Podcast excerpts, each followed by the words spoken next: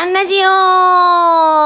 人事アンちゃんが日々の人事絡みの雑貨をなんとなくお話しして終わるというアンラジオ。今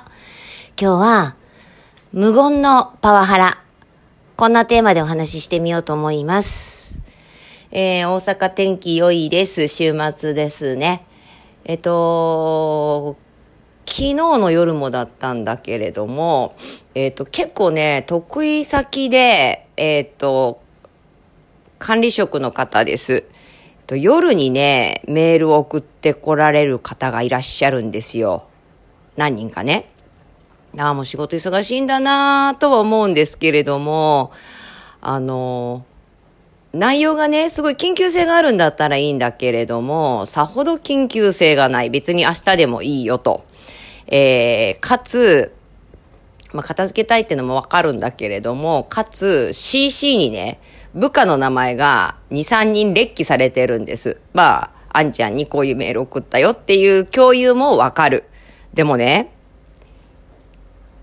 たとえ平日でも夜10時過ぎてメールを送る意味考えてください。あの、こっちも見るけど、見てるけど、緊急性があっちゃいけないから。で、ましてやこう、なんか考え事夜になって一人になって集中して考えたくてこういう企画を考えたんだけど、あの、付き合ってだったらまあ付き合うけれども、ほぼほぼそういうメールに限って作業や段取りです。あの、確認みたいなね。まあ、そういうメールを夜に一気に片付けているのかもしれないけれども、これ無言のプレッシャーです。えー、管理職の私はこんな夜にもしくは土日に仕事しているんだよっていう部下への何のアピってるんだですから。いや、そうは言ってもメールボックスが空にならないと、なんかもう仕事終わった感じがしないんだよっていう場合は、えー、メールをえー、送信ボックスに保存しといて、朝来て定時になったら一斉送信すればいいです。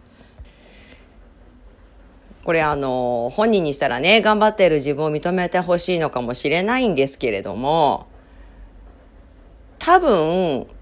誰にとってもプラスにならないです。えー、僕こんなに頑張ってんだから自分も頑張れて、頑張るよって言われているのが、まあ何も思わない人は大変ですね。上司でスルーしてくれりゃいいんですけど、何のアピールだもあるだろうし、まあ、もしくはこれ部下の方だったら逆ですよ。こんな夜遅く上司に指示されてメールをしているんだって記録になりますから、まあそらしてくださいですけど、そんなメール送ってたら上司はダメだよって指導入れるじゃないですか。あの、ですから、あの、場合によっては上司がね、あの、課長さん、部長クラスが社長に言われてるんだったら、それも記録になるかもしれないけれども、あの、やめなきゃいけないです。俺の背中を見て育て、で、誰も見ないけど、